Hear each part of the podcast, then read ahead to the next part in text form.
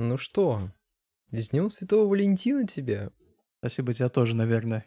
Меня уже моя девушка поздравила, притом самым необычным способом. За это как бы огромное спасибо, она очень креативная.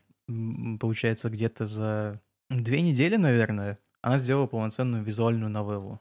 Вау. Да, раз использовала Рэмпи и вот такую вот сделала интересную штукенцию. Я, честно говоря, офигел. Мне безумно понравилось, это очень приятно. Хотя бы кого-то поздравили с 14 февраля. А я, знаешь, как вспомнил про 14 февраля? Я вот сегодня с утра вышел погулять, зашел в магазин, и там любовные, ну, где, шарики в виде сердечек висят. Я такой, а что это? А-а-а, ну, надо отпраздновать. Короче, купил себе торт. Ну, неплохо, кстати. На сегодняшний день моя пара любовная, это будет тортик ореховый. Спонсор сегодняшнего выпуска. Нифига, кстати, потому что я больше часто слышал как бы хейтеров орехового тортика. А я не знаю, я его не пробовал, я еще его просто купил, поставил, пока я еще не прикасался. А, вот ну как. Ну, просто я слышал больше хейтеров, чем любителей, но, честно говоря, его хейт не обоснован, он вполне себе норм, по крайней мере, из всех, которые я пробовал. Блин, вот на самом-то деле, откровенно говоря, хейт любого торта...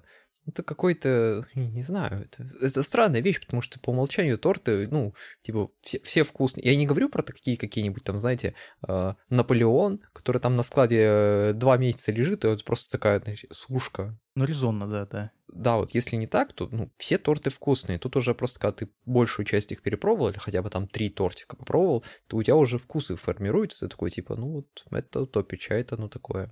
Да, здесь я больше согласен с этим. Ну, то есть это всегда так или иначе, вот это вот гастрономические дебаты, они всегда больше это максимально субъективные, как постоянный спор о том, что можно ли делать пиццу с ананасами, нельзя делать пиццу с ананасами и прочее. То есть здесь это совершенно такого же уровня дискуссия, как мне кажется. Можно ли делать пиццу с арахисовой пастой или нет? Я не удивлюсь, если кто-то делал. Знаешь, у меня уже давным-давно появилось вот это, знаешь, взгляд на... Действительность такой. Вот ты придумываешь какую-то вот, казалось бы, вот самую глупую вещь вот в истории, да, человечества. Ну, никто этого не сделает. Но по-любому кто-то это делал, просто это не задокументировано. Этот человек я. А, ну вот, тем более тогда. Есть вещи, которые вот, например, мы не знаем ввиду каких-то определенных ситуаций, потому что я уверен, наверное, что если не придумано, то будет что-то подобное с такими вещами в Японии, потому что они такую вещь безумно любят. Как это делают совершенно вот эти уникальные разовые акции, появятся и потом исчезнут. Ну, как вот относительно недавно было, где они делали что-то типа вот с этим, как его, боба-пиццу, но вот это вот, как она называется, тапиока, ну, вот эти шарики черные, которые чай боба кладут. Я вот только знаю, черные шарики, это, допустим, они делают из сладкой бобовой пасты. Да-да-да, ты прав, я просто не помню, как она называется, вот в этом проблема. По-моему, она называется тапиока. Поэтому ничего не могу точно сказать, по-моему, называется тапиока. То есть, если висит... Сейчас я попробую вести тапиока, если там выпадет то, что я называю тапиокой, то я прав. Да, вот черная тапиока. Вот это оно. Вот. И то есть сделали вот пиццу, как раз таки, где только сыр и тапиока. Ну, это, по сути, как называется, пицца-пай, да, то есть сладкая пицца. Там еще вроде в комплект клали вот этот вот, как это, мед того, как в этом... Как в теремке, но до сравнения, если в теремок ходил хоть раз. Я примерно это представляю, но как это вживую выглядит, я никогда не видел. Это выглядит странно. То есть, как ты представляешь, так оно и выглядит. То есть, выглядит странно. Ну, короче, если бы я раньше приехал в Японию, я думаю, что тем человеком, который придумал сделать чизбургер не из хлеба, а из риса, я думаю... Этим человеком вполне мог бы быть я, потому что я тоже тут еще отчасти, ну, кто-то называет меня извращенцем, но я называю себя гурманом высокой кухни. Я не буду никак это комментировать.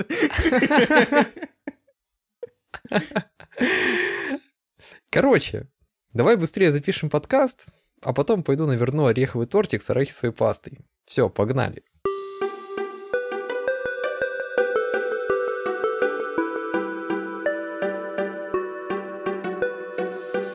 Приветствую в подкасте «На подогреве», самом разогретом подкасте, посвященном инди-играм. У микрофонов ваши неизменные ведущие Джин, то бишь я, и Артём. Всем привет. В первую очередь обсудим новости подкаста.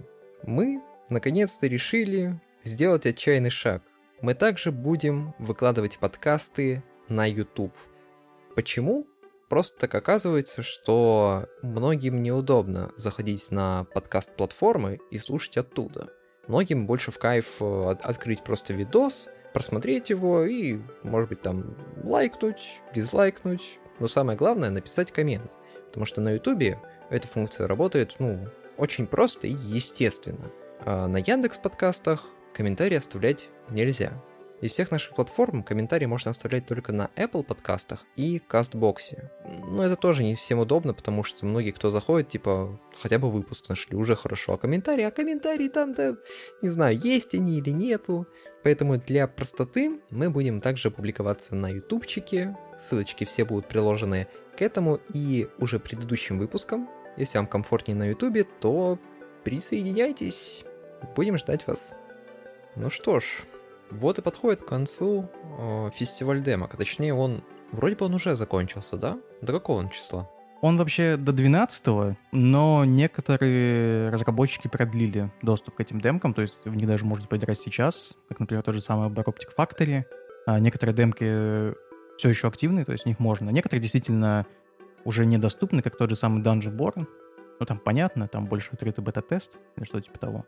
Но некоторые демки до сих пор можно потрогать, да. Даже, наверное, те, которые можно которые мы даже сегодня озвучим-то на самом деле. Небольшой спойлер моих впечатлений. Наконец-то демка Dungeonborne закончилась, и, возможно, мы ее долго не увидим. Но обо всем будем по порядку, хотя можно, в принципе, с нее и начать. Мы с Артемом потраили демку Dungeonborne. Игра, которая ни на что не похожа, очень уникальный концепт. Я бы сказал, единственный в своем роде и незаменимый. Такого мы нигде еще не видели.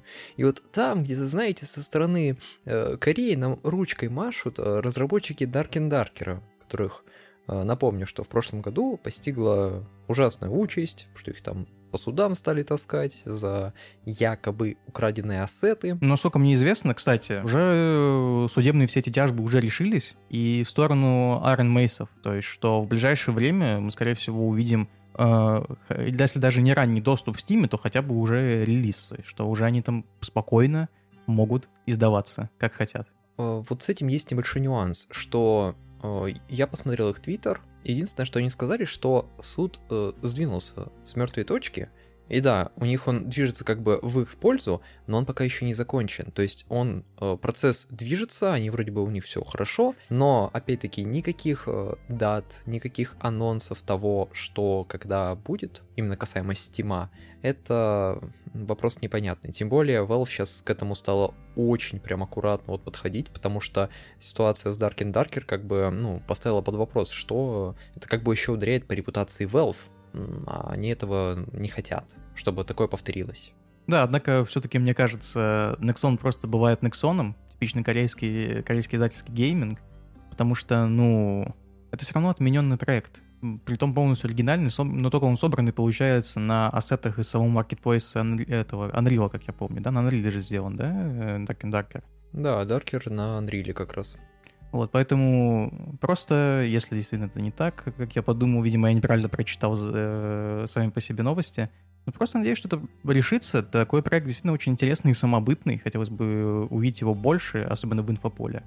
Ну ладно, это мы уже слишком далеко отошли, говорим про оригинальный Dungeonborne. Чё, собственно говоря, было? Я наиграл в него 10 плюс часов и потравил его как в соло, так и с Артемом. Я не знаю, как это еще описать, кроме как, это копирка Dark and Darker, только сделана чуть-чуть в некоторых моментах по-другому. Если вы играли в Dark and Darker, то просто можете смело представить перед собой то есть Dark and Darker, Dungeonborne. Все, они тождественны, потому что... Нет, лучше начать вообще с общей конвы, то мало ли кто может не знать, что из себя представляет даже Dark and Darker. Это Extraction... как его описать? Скорее Extraction Action, да? Extraction Action Dungeon Crawler, если мы будем пользоваться кодзимовскими эпитетами. То есть, такой экшен с эвакуацией в подземелье. В стилистике Dungeons & Dragons. Скорее, такого именно мрачного фэнтези. Да, и главным мотивом, то есть мотивацией того, чтобы вы заэкстрактились, является постоянно сужающаяся область, в которой вы можете передвигаться. То есть условно как в папке какой-то такой ядовитый туман, который постоянно приближается, и вы должны всегда стягиваться к центру карты. В процессе этого стягивания к центру вы лутаете различные честы, всякие там побрякушки находите. В итоге вы накапливаете кучу всяких классных штук и экстрактитесь. Экстракты представляют из себя синие порталы. То есть, когда зона становится довольно маленькой, где вы можете передвигаться, на карте открываются эти специальные синие порталы, с которыми вы интерактите и перемещаетесь в главное меню. Но стоит уточнить, что поскольку это Extraction Online, Action, Dungeon, я уже забыл, что там еще у нас... Кроулер. Кроулер, то там есть и другие игроки. И когда вы встречаете другого игрока, вы можете либо с ним заколлабиться, что бывает очень редко, максимум только на боссах, или же, самое логичное, что может произойти, вы просто начнете махач, и кто выйдет победителем, забирает лут убитого. Как только вы умираете, вас сразу же переносят в хаб, где у вас можно прокачивать уровень, то есть даже если вы умерли, вы все равно получаете какое-то количество экспы, которые нужны для прокачки определенных классов. И, кстати говоря, по классам. Я играл за... Мне больше всех понравился файтер. Это такой типа рыцарь в латах. У него есть меч, щит и может пользоваться еще двуручником. Это его, основное оружие, с которым он лучше всего владеет. Мне он понравился, потому что там у него были классные обилки, он более-менее живучий. За других классов пояснить не так смогу. Максимум, что могу, наверное, за плута, за рогу, который это довольно скрытный такой ассасин, у которого есть обилка к невидимости, но может там везде прятаться от всех, там бегать, прыгать, все. То есть он довольно подвижный класс, который ориентируется преимущественно на бэкстебах. То есть заходит противником за спину, тык-тык, и все, они умирают. Мне кажется, что этот класс идеален, допустим, для соло-выживания, когда ты не с кем-то в группе. Это прям must-have. Еще есть класс, это прист или клерик, я не помню, как он точно называется, но это тоже классический вариант, что у тебя есть какой-то монах с дубинкой или булавой, который может хилить тиммейтов. Также есть маг, у которого... Вроде бы у него только есть фаербол и отталкивание от себя. Просто я за мага поиграл одну игру, мало что могу сказать про него. И есть еще Swordmaster, которого траил Артем. Какие у тебя впечатления от этого класса? Swordmaster — это такое совмещение такого мечника и мага, я бы даже сказал. То есть такого боевых искусств, где он махается всеми видами мечей, и эти же самые мечи еще умеет кидать, как использует оружие дальнего боя. Но, в принципе, класс очень веселый. Класс, это все, что я могу сказать про него. За него было весело играть. И были еще два класса, но они открывались по... Если вы второй и третий день заходите в игру. За второй день вы получаете мага-скелета, у которого есть просто офигеннейшая обилка. Он может прятаться в ледышку, это такой фрост-маг, и пока он находится в ледышке, он хилится. То есть, по сути, ему даже не нужны хилки. То есть, по сути, это Мэй из Overwatch? Возможно, потому что в Overwatch я никогда не играл, но maybe. Там есть подобная обилка просто. Мэй, я, кажется, даже вспомнил. Это такая девочка на роботе, да? Или... это которая в шубе, такая, как будто из зимы. Да, такие с кривобластером. Я помню ее, да. Я помню, когда ее заанонсили. Она вроде была не в изначальном стаке персонажей. Уже не вспомню. Это были давние времена уже даже. Темные времена, древние. Темные, когда еще только был один Overwatch. И когда он был хорош. Все-таки, что касается Dungeonborne. В общем, маг, этот фрост-маг, он прикольный. Но есть один нюанс. Его, поскольку он скелет, не могут хилить союзники. То есть прист становится бесполезным. И за второй день вы открываете такого же скелета, только это скелет-воин, у которого есть обилки там на вытягивание души, все. То есть как будто какой-нибудь Death Knight из Вова. Что-то близкое к этому. Что понравилось мне в Dungeonborne, это обилки. В сравнении с Dark and Darker, обилки там были не такими имбовыми, и они не так сильно решали исход боя. Ну, честно говоря, они не выглядели так эффектно все-таки. Они выглядят довольно эффектно в Dungeonborne. То есть ты прям вот ты видишь реально, как чел использует обилку, и ты понимаешь, вот это да, вот это сейчас начнется. Потому что даже вот за моего файтера есть обилка, что ты с мечом просто начинаешь как джаггернаут в доте крутиться вокруг себя, и камера еще так отдаляется, ты видишь себя третьего лица. И это прям топич. То есть это выглядит очень красиво, стильно, и эта обилка решает, потому что в 80% случаев, когда я вижу толпу мобов, какие-нибудь там скелетики или прочее, я просто юзаю эту обилку, жду 30 секунд и снова иду рубить следующую пачку. Довольно просто. И в Dungeonborne есть несколько режимов игры. Это вот, про который мы сейчас говорим, это первый режим, где можно набрать группу до 3 твоих тиммейтов и вместе залетать. Но проблема этого режима в том, что ты можешь туда идти в соло, и, скорее всего, ты встретишь каких-то челиков, которые играют в пати. Вывести против них в одного, практически impossible. Соответственно, есть и альтернативный режим, это соло-режим. Там уже другая карта, это уже не какие-то там подземелья с факелами, а это такой красивый огромный замок. Там есть новые мобы, это такие огромные рыцари, оборотни. Выглядит стильно и красиво, спору нет. И в соло-режиме это достаточно просто играть. Я поиграл там 2-3 раза, кажется, и я ни разу не проиграл. То есть я всегда добирался до выхода и спокойно лутался. И есть третий режим, это арена. Арена — это чистый PvP режим. Набирается команда ваших союзников, то есть там вроде бы 3 человека, битва 3 на 3. И ваша команда, и вражеская команда. Вы поначалу собираете эквип, как собираете? В точке спавна множество сундуков, где лежит шмотки там эпического качества, там, редкого качества, любого качества, по сути, там есть самый топич, вы просто его берете и идете меситься. Но я немножко не выкупил, а зачем там такой топовый шмот, когда, можно было бы сделать то же самое, что ты просто берешь. Скорее всего, это было сделано для того, чтобы игроки быстро не умирали, потому что броня там дает довольно хорошие резисты. Я не могу сказать, что это прям классный режим, потому что в нем нет особо никакого челленджа. У меня вот был случай, когда я играл со своим приятелем, во вражеской команде был маг. И на карте, прям на ее центре, наверху, есть мост. Вражеский маг просто забрался на этот мост и стал нас обстреливать своими фаерболами. А мы просто такие, пунька, что делать? Арбалеты берем и пытаемся в него стрелять. Мы его шугаем оттуда, он спрыгивает, где-то бегает, возвращается на дистанцию, снова встает на этот мостик и начинает снова нас обстреливать. То есть, какой-то дисбаланс. Если там было бы 2 мага, это вообще было бы ГГ, потому что 2 мага могут вас спокойно обстреливать, а какой-нибудь файтер бы, он просто дефал.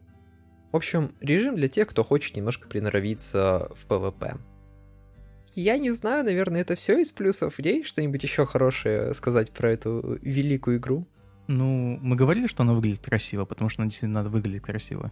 Да, она красивая. Самое главное, в отличие от Dark and Darker, она не темная, что логично, потому что Dark and Darker у него прям, он с контрастностью играет очень так филигранно. Там прям в названии даже дважды упоминается. Да. Вообще, в принципе, то есть Dungeonborne на фоне Dark and Darker выглядит более дорого. Именно выглядит дорого, я бы сказал. То есть, что там гораздо больше все-таки вот этих вот игр с цветами, с освещением, вот эти вот всем. Выглядит все действительно сочно. То есть, первое, что я обратил внимание, это потому что очень крутой, атмосферный вот этот вот дизайн этих вот подземелий. Сделано прям мое почтение. А мне лично больше... атмосфера, она классная, я не спорю. Но для меня остались большинство минусов. То есть, у меня вот такой маленький список плюсиков, и... По сути, эти самые плюсики — это просто объяснение концепции, как работает Dungeonborne, а остальное — это множество каких-то вот лично моих придирок. Допустим, огромные руки вот такие вот сосиски. Что это такое? Если мы вспомним Dark and Darker, я даже пересмотрел футажики с игрой, когда она еще была даже в альфе, новые я не смотрел геймплей, то что у них там уже множество апдейтов вышло. Но там ручки, они такие компактные, так все, они не занимают у тебя полэкрана. А здесь при любой интеракции с предметом у тебя вот эта вот рука просто на пол экрана вылазит и что-то там делает. Это, не знаю, это как-то ужасно сделано. Я не понимаю, почему они так модельку поставили. Именно руки на этой вот положении держатся. Странно очень. Тем более тут в Dungeonborne нету костров. Вот если мы говорим про красоту, но атмосфера в Dark and Darker, она лучше. Затем, что там вот есть... Ты можешь проходить данж, ваши тиммейты уже побиты, вы находите костер. Вы можете разместить этот костерок, присесть за ним, вот прям кучкой собраться, и у вас регенится хп. Чуть-чуть, медленно, но регенится. И вот здесь... Самое главное, что в Dark and Darker есть возможность в любое время игры, то есть пока вы проходите данж, у нас просто есть отдельная кнопочка, вы нажимаете, игрок садится. И пока он сидит, у него немножечко регенится хп. В Dungeonborne с этим все немножечко проще на самом-то деле, потому что тут нет такой прям задроченной системы восстановления. Он, как по мне, кажется более упрощенным, потому что здесь и хилится попроще, чем в Даркере. И вот это вот упрощение, оно, с одной стороны, играет на руку, потому что больше драйв, но, с другой стороны, отсутствует какая-то медитативность ваших приключений. То есть вы постоянно там что-то рветесь, что-то там убиваете, все вот это... Не знаю, для меня Dark and Darker, он более вот на погружение играет. А Dungeonborne просто, как не знаю, ты заходишь на карту, чтобы быстрее убить какого-то челикса, обобрать его и просто свинтить. И здесь я вот полностью согласен, что я также дам предпочтение Dark and Darker, то есть на фоне Dungeonborne, то есть Dark and Darker, он более приземленный, и даже вот отсылаясь вот именно к Аарон Майсам, то есть можно сказать, что они куда как будто больше, знаешь, познали вот эту вот эстетику подземелья драконов, то есть я вот больше представляю именно Dark and Darker как вот именно вот этот оммаж, дань уважения, да, вот подземелья драконам, чем это делает Dungeonborne. Оно выглядит, да, минималистично, менее дорого, менее эффектно, да, там спецэффекты не такие прям, что там вау, ты как будто, запустил какую-то японскую игру, но это все чувствуется, это прям так все кажется вот ровно на своем месте, как должно быть, да, может быть немного кривовато, в некоторых местах есть какие-то шероховатости, но вот именно ощущение там гораздо более непередаваемое, чем в Dungeonborne. Dungeonborne, когда я запускал, у меня вызвало это больше ощущение какого-то, ну, совершенно... стандартного какого-то западного РПГ, хотя Dungeons & Dragons таковым являются, да, все-таки, но именно в плохом смысле. В то время как Dark and Darker, он, ну, как бы уважает, так сказать, старших и делает это как-то вот по-своему, по-особенному. И, может быть, это какой-то синдром утенка, я не знаю, но я все равно в любом случае отдам предпочтение Dark and Darker. Даже неважно то, что был он первый или нет, а просто потому, что он дает те эмоции, ощущения, которые Dungeonborne мне, к сожалению, не дал. Мне очень быстро стало в нем скучно. Для меня здесь скорее вот отсутствовал челлендж. Dark and Darker действительно тебе бросает какой-то вызов. И здесь, наверное, ну, это и касается в большей степени упрощений, которые осуществил Dungeonborne. Тут, допустим, даже та же магия. Магия в Dark and Darker, у тебя там прям такой круг открывается, и ты выбираешь определенные заклинания, которые хочешь использовать. В Dungeonborne у мага просто есть... определенные залоченные обилки. Все, у него больше других никаких нет. Это фаербол и отталкивание. Все. Да-да-да, вот в этом плане разомага интересно, где вот именно должен запоминать вот эти вот магии и использовать их вот такого, который ты запомнил. Да, это очень прикольная на самом деле тема. Здесь можно, конечно, сослаться на то, что, ну, Dungeonborne — это первая их демка, то есть они пока еще будут развиваться, но в Dark and Darker это было уже на первом альфа-тесте. Вот этот вот круг магический. Здесь можно, конечно, придраться, что Dark and Darker, он смотрится каким-то более деревянным. Там модельки движутся немножечко как-то, ну, не так гладко, как в Dungeonborne, но, несмотря на это, он все равно смотрится более уютным и выдержанным. А Dungeonborne, вот, Артем, ты сказал, что он смотрится красиво. Я готов поспорить. Скорее, он смотрится показушно. Это более правильное, да. Я больше сказал, что это более правильное. Ну, то есть, что... Действительно, это, говорю, пытается выглядеть дорогим. Я вот это больше делал акцент. Если резюмировать, то Dungeonborne, он душит тебя именно тем, что там есть мелкие-мелкие шероховатости. Вот приведу пример. Поставили вы, к примеру, Windows 11. Вроде бы все классно. Новый Windows, надо бы осваиваться. Но у вас там то проводник долго запускается, то, блин, апдейт не скачивается, он просто какую-то вам ошибку выдает, вам приходится уже костылить, искать там в интернете что-то. Но это вот все так накапливается, и в итоге я просто пошла эта Windows 11, вернусь на 10. И вот с Dungeonborne примерно то же самое. Потому что вот эти вот, как я сказал, руки-сосиски. Еще пример, что вот отсутствие моментальной замены используемого снаряжения. То есть, если вы нашли какую-то шмотку, вы не можете ее просто взять и перетащить в слот, где у вас вот одета ваша нынешняя шмотка. Потому что если вы это сделаете, вам скажут, что в вашем инвентаре недостаточно места. Персонаж не может моментально снять и выбросить нынешнюю шмотку. Он сначала кладет ее в инвентарь, а уже потом одевает ту, которую вы нашли. Я проверил. Я нашел чей-то геймплей с первого альфа-теста Dark and Darker, и там была точно такая же проблема. Но фишка в том, что в Dark and Darker этих самых шероховатостей их в разы меньше. А в Dungeonborne меня прям это начинало вот по количеству накопленных вот этих вот задушек их в разы больше. Поэтому для меня, лично Dungeonborne пока что, не знаю, мимо меня.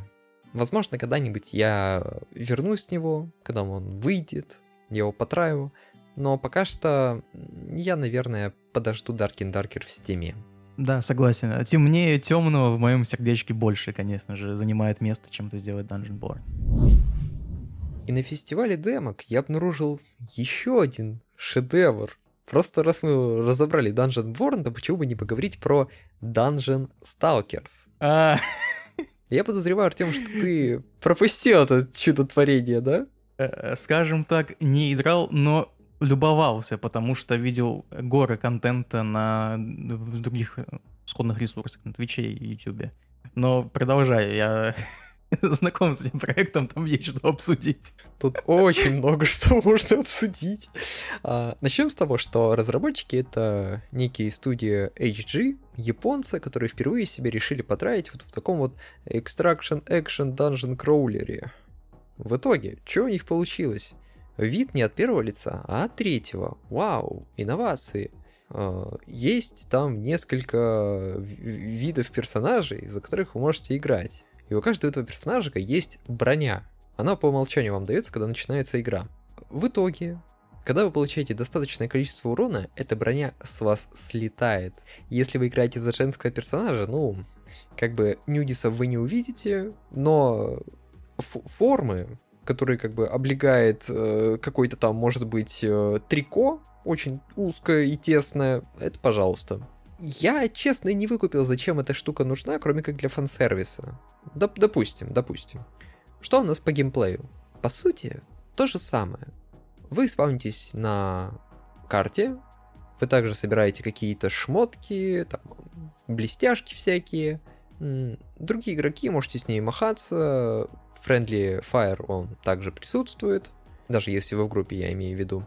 Но, что любопытно, Dungeon Stalkers, он вроде бы экстракшн, но там нет чего экстрактить. В Dungeonborne и Dark and Darker есть зона, которая постоянно сужается, а в Dungeon Stalkers ее нету. То есть ты просто чилишь на локации, ты ждешь, пока откроется какой-то портальчик, и заходишь в него. Все. Но тут есть другое. Тебе со временем становится выживать все сложнее. И вот это, наверное, единственная вещь, которую я хочу похвалить в этой игре, в этой демке. Тут есть так называемые проклятия. Каждые 3 минуты появляется какое-то проклятие, оно прям анонсится всем. И это проклятие может быть, допустим, что вы не можете использовать свои обилки, у вас на треть сокращается хп, у вас быстрее расходуется выносливость. Эти дебафы, они не накапливаются, они каждые 3 минуты обновляются полностью. Если вы встретите какого-то игрока, которого абсолютно заточен под обилки, то вы его сможете спокойно вынести. В то же время это и касается и вас. Это классный момент, это даже можно сделать какой-нибудь Dark and Darker, или вот лучше в Dungeonborne это засунуть, какой-нибудь hard-mode режим, что вы на той же карте появляетесь, и у вас есть вот это вот ограничение с проклятиями, что вроде вы проходите, все классно, и тут внезапно, у вас телепортируют всех игроков в разные точки карты, и вы все теряетесь и вообще не понимаете, что происходит. Это прикольно. Но, как я и сказал, из плюсов тут больше ничего нету. Первое, что мне бросилось в глаза, тут есть летающие глазки. Это такие демоны, знаете, чем-то напоминают демонов из Дума. Это идентичные противники, как и в Dark and Darker, как и в Dungeonborne. Идентичные ассеты. Мимики точь-в-точь И забыл сказать, что в Dungeonborne та же самая проблема, что мимики, допустим, это вот идентичная моделька, она даже двигается и звуки издает точно такие же, как и в Dark and Darker. И как бы там даже есть вот ядовитые тучки. Кто не помнит, вернее, кто не знает, в Dark and Darker были, кажется, зомби-мумии, которые плевались в вас такой ядовитой тучкой, и она еще преследовала вас какое-то время. Так вот, Dungeon Stalkers там точно такая же тучка. Я просто не мог с этих вот референсов постоянно, типа, я просто разводил руками, что, ну, ладно, видимо, там есть вот какой-то... Это вот идентичная ситуация, знаете, вот, приведу пример. Вот берем аниме про попаданцев, самое шаблонное, самое вот, что ни на есть, просто ничем не отличается от сотни других таких же исекаев. И вот там вот есть всегда какие-то драконы. И вот ты смотришь на один иссякай, вот там эти драконы, в другой иссякай эти драконы, и ты вот задумываешься, как будто вот есть какой-то вот ассет-стор для аниме-индустрии, где вот там просто продажа моделек, а лучше не продажа, это вот бесплатная есть, и вот все ее юзают просто.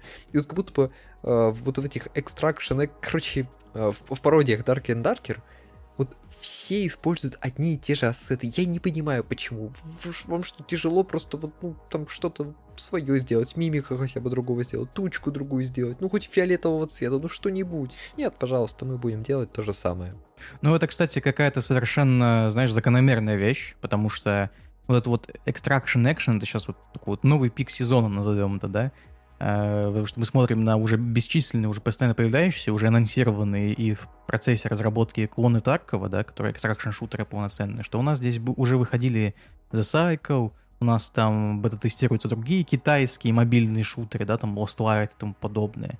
Они все вот копируют вот эту концепцию, которая имеется, да, еще нужно упомянуть Пародер, нужно упомянуть, что вообще-то марафон от Bungie будет делаться в таком же, да, в таком же жанре. И все вот они пытаются как один в один вот по всем канонам повторить Тарков, и все. Даже вот каких-то своих определенных фишечек геймплейных там бывает очень мало и даже очень редко, я бы даже сказал. И для меня вот эта проблема со всем вот этим жанром как таковым, потому что они думают, что Тарков, да, это вот мерило, на которое стоит полагаться, вот эталон, но он таковым не является, он все еще такой вот proof of concept, доказательство того, что как этот концепт работает. И здесь спокойно это может изваять свое, но они не делают. И с Dark and Darker такая же ситуация. Она первая взяла, так выстрелила. Все берут, о, у нас есть вот это, подземелье, беги, скелеты, говно, ядовитое, все. Мы сделали вот этот, как сказать, чек-лист и вперед в производство.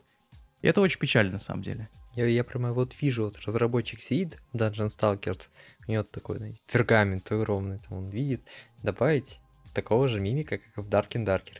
Чек. Да, я думаю, это так и происходило. То есть, что вот взял какой-нибудь, да, вот этот глава вот этот вот как бы на всеми нависающий такой, вот это, видите, такое же мне, к обеду сделайте, быстро. Да, но это, я не знаю, это бред. Вот еще что могу похвалить в Dungeon Stalkers, красивые арты магазинных вендоров. Ну, можно похвалить, потому что просто мало что похвалить, хотя бы вот что-то могу сказать хорошее. И насчет красных порталов. Тут стоит уточнить, что мы это не сказали в Dungeonborne, но кроме экстрактов синий портал, который вас возвращает в главное меню, где вы можете продать там всякий шмот, есть и красные порталы. Они отправляют вас на более сложный уровень, где враги посерьезнее, но и лут поценнее. И в Dungeon Stalkers тоже есть красный портал, какое удивление. Ведь только, видимо, есть синие и красные цвета, других-то у нас нету. Ты заходишь в этот красный портал, и там по локации ты можешь найти одного единственного босса. То есть в Dungeonborne и Dark and Darker боссов все-таки побольше в этом плане. Я не помню в Dark and Darker сколько боссов есть вообще на локации, но в Dungeonborne их прям дохера. А вот в Dungeon Stalkers один единственный босс, я до него не дошел, но я думаю, я немного потерял. Потому что даже управление персонажем, вообще вот вид от третьего лица это какая-то вот сюрреалистичная вещь в таком вот жанре, она... Ее можно сделать хорошо, но у разработчиков это не получилось, и чувствуется персонаж отвратно. Поэтому, если хотите потраить, я не знаю, доступна она еще или нет, но на свой страх и риск пробуйте. Просто мне показалось, что эта вот камера, скорее, она здесь сделана только для одной единственной цели, которую мы все знаем, но я не буду ее озвучивать. Я догадываюсь, потому что один из персонажей — это монашка. Монашка, она сначала к вам стоит спиной, когда вы ее выбираете, она поворачивается, и когда я это увидел, я выпал, потому что ход достаточно отчаянный. Монашка с маской на лице и полностью обтянутая латексным костюмом с плеткой в руках. Я просто... Лол, что? Хорошая игра, 10 из 10, идем дальше.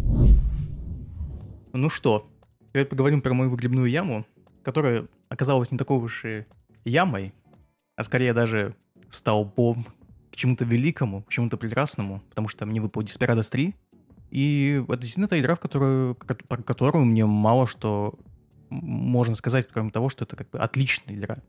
Я проходил ее еще, когда она вышла в 2020 году, я был безмерно доволен, и сейчас, уже при перепрохождении, уже спустя, получается, почти 4 года, она оставила мне такие же эмоции, хотя я уже не помню, как в нее правильно играть, как в нее вот это все вот эти телодвижения делать.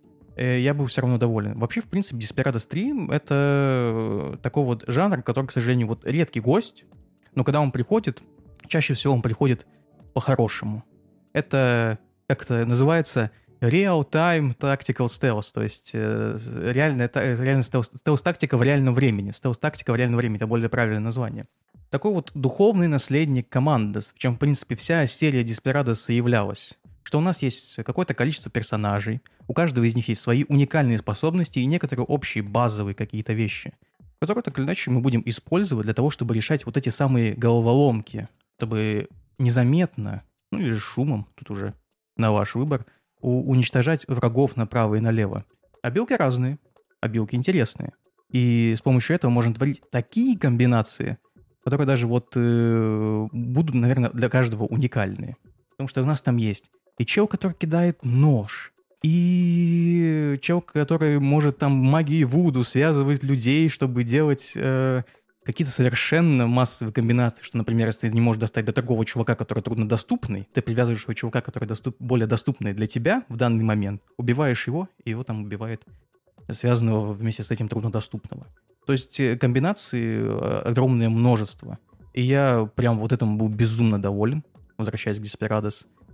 Потому что как-то я внезапно забыл, насколько он вот многофункциональный в этом плане, насколько хорошо сделаны локации, насколько хорошо, в принципе, вся сделана архитектура, потому что игра выглядит безумно красиво, все это отлично смотрится, и все это так вот логично чувствуется, как ты вот замечаешь все вот эти маленькие детали, окружение, которое позволяет тебе гораздо более экспериментировать с твоей имеющейся тактикой. То есть, как, например, один из моих любимых моментов — это когда... Ты вот замечаешь, какая-то вот лужа, а это керосин. Ты такой, опа, ёкарный бабай, надо что-то делать. Берешь такой факел, и в нужный момент его кидаешь, и поджигаешь противников. Это многое, что говорит об интерактивности Desperados. Там есть и булыжники, там есть и какие-то прикольные такие мини-квесты, которые эксклюзивны для определенных карт. Как, например, с довольно своенравным быком, с которым тоже можно делать такие интересные вещи в плане убиения супостатов и так далее. Само по себе Desperados 3 — это отличный даже врыв в серию как таковой, потому что это приквел всей серии. Он происходит задолго до первой части, до второй, до третьей, настоящей третьей части, которая Хелдорадо, потому что правильнее говорить, Desperados 3 — это четвертая часть серии, но там просто были проблемы с правами, и, к сожалению, вот так вот сложилось, что Desperados 4 называется Desperados 3, но не будем вдаваться в эти сложные как бы перипетии с лицензированием. В общем и целом, это must-have. Определенно must-have, если вы любите старые Commandos, любите старую серию Desperados, и особенно, если вы любите Shadow Tactics, потому что сделано теми же людьми. Mimimi Games, немецкий Mimimi Games, который, к сожалению, уже больше нет с нами. И для меня лично это большая потеря для всего жанра. Потому что они вот были такими вот единственными, кто делали эти высококачественные крутые проекты. И, к сожалению, вот последний проект, забыл, как он называется, про вот такой фэнтезийный про пиратов, тоже оказался безумно качественным. И для меня вот это настоящее вселенское горе, что так вот срослось. Сами они это объясняли тем, что игры стало разрабатывать сложнее, дороже, а в итоге поскольку это жанр очень нишевый, он не так хорошо окупается, и происходит вот такая, к сожалению, грустная вещь для игровой индустрии. Хотя мне хотелось бы, чтобы игры подобного жанра, даже неважно сеттинга, да, вот это же, конечно, вестерн я безумно люблю, именно такого жанра было бы больше. Мне кажется, это вот очень недооцененный жанр в современной игровой индустрии, так или иначе. Как-то даже грустно. Мне действительно грустно. Я вот реально, когда вот увидел, как вышел вот Shadow Gambit, по-моему, называется игра, я вот не буду говорить название, но потом они сразу после выпуска игры уже выпустили письмо, в котором сказали, что компании больше не будет. Они будут до конца года поддерживать игру контентом, патчами, фиксами, но после этого новой игры от них не будет. И я реально вот был очень сильно расстроен. Это реально грустно такое видеть, когда мы видим уникальные, крутые проекты, в которых видно, с какой вот именно страстью они сделаны, как они сделаны сюжетно, как они сделаны в плане музыки, как в плане визуала, потому что все игры визуально выглядят великолепно. Как они вот хотели вот каждый раз вот это сделать великолепно, вот эту вот ассимиляцию жанра, вот делая его вот все время и время лучше, позволяя вот ему эволюционировать, делая очень крутой проект, очень качественный проект. Но, видимо, этого недостаточно. И случилось то, что случилось. А из-за чего они закрылись-то в итоге? Проекты не окупились? Да, они просто не окупились. То есть разработка дорожает, а отток, увы, не такой. Все-таки жанр очень нишевый. Из современного могу привести тоже пример. К примеру, это всем известные Rocksteady, которые сейчас вот запилили новый Suicide Squad. И есть вот небольшое такое опасение, а переживут ли они релиз этой игры, потому что хают ее достаточно сильно сейчас. Но я думаю, что с ними будет все-таки все в порядке, потому что если Arkane смогли пережить релиз Redfall, я думаю, с Rocksteady тоже будет все хорошо. Да, там, к сожалению, вот она печальная в плане геймплея, но в плане сюжета она, кстати, довольно понравилась. Но это другой разговор. Ну да, все-таки за Rocksteady и за Arkane стоят более высокие чины, которые могут кое-как там урегулировать вопросики, а вот за разработчиками Desperados, конечно, видимо, такой поддержки, увы, не было. Не знаю, у тебя есть что-нибудь еще сказать? Да на самом деле нет. Это... Я даже немного взгрустнул от этого, даже немного печально стало, когда вот уже проговорил все это вслух. Да я что-то тоже, я думал, будет весело, что-то тут что-то прям приуныл. Просто печально, что такие великолепные игры в итоге остаются в тени. Ну и давайте немножечко развеем грустную атмосферу и поговорим про что-то более веселое, динамичное и про разработчиков, которые живы и, надеюсь, проживут еще долго. Мы тут с Артёмом поиграли в демку под названием Mullet Mad Jack. Я могу описать эту игру одной хорошей ассоциацией. Это Hotline Miami в 3D.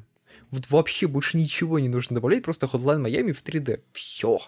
Как начинается демка? Мы едем на машине. Вот это вот, знаете, главный герой как буквально из боевиков 80-х, 90-х годов. Он узнает, что какую-то милую девушку похитили, ее заперли в здании, полным преступников, бандитов, каких-то роботов непонятных. Да, но однако стоит уточнить, да, все-таки мы тут говорим, да, про вот это ретро-вейв будущее, поэтому все это выглядит стильски, вот, знаешь, аниме вот конца 20 века, очень все это выглядит стильно, все это выглядит очень круто. Но тут еще одна вот важная деталь в этом вот сюжете, как он, Mullet Mad Jack. Почему я называю Mad Mullet Jack, но Mullet Mad Jack оно называется, это то, что там рассказывается про будущее, да, где человек слился с так называемой сетью, которая вот образовала вот этого вид вот этого человека будущего, который прочно сидит на единственном легальном наркотике под названием дофамин.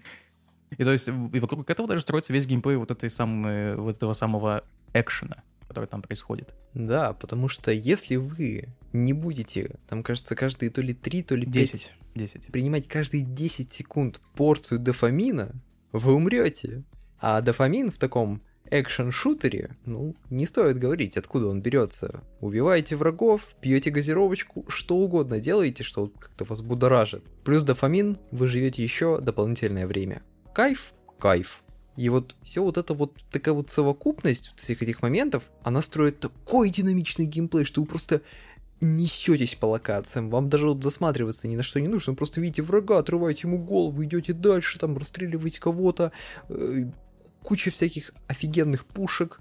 Самое главное есть, как из нашего первого выпуска про Даск, в Mullet Mad Jack есть точно такой же дробовик, как и в Даске. Это вот дробовик с перезарядкой, когда он крутит его, как в Терминаторе втором. Все на своих местах, все комплектующие имеются. Честно скажу, игра топ. Мне понравилась, очень прям вот тонизирует тебя. Пока вы зачищаете все вот это вот здание от всех супостатов и пытаетесь добраться до вашей принцессы, то есть украденной девушки, с вами постоянно общается какая-то аниме-тян, и все это транслируется в прямой эфир, то есть это какой-то стриминг, и поскольку все люди зависимы от дофамина, они постоянно хотят смотреть вот что-то, что им дает этот самый дофамин.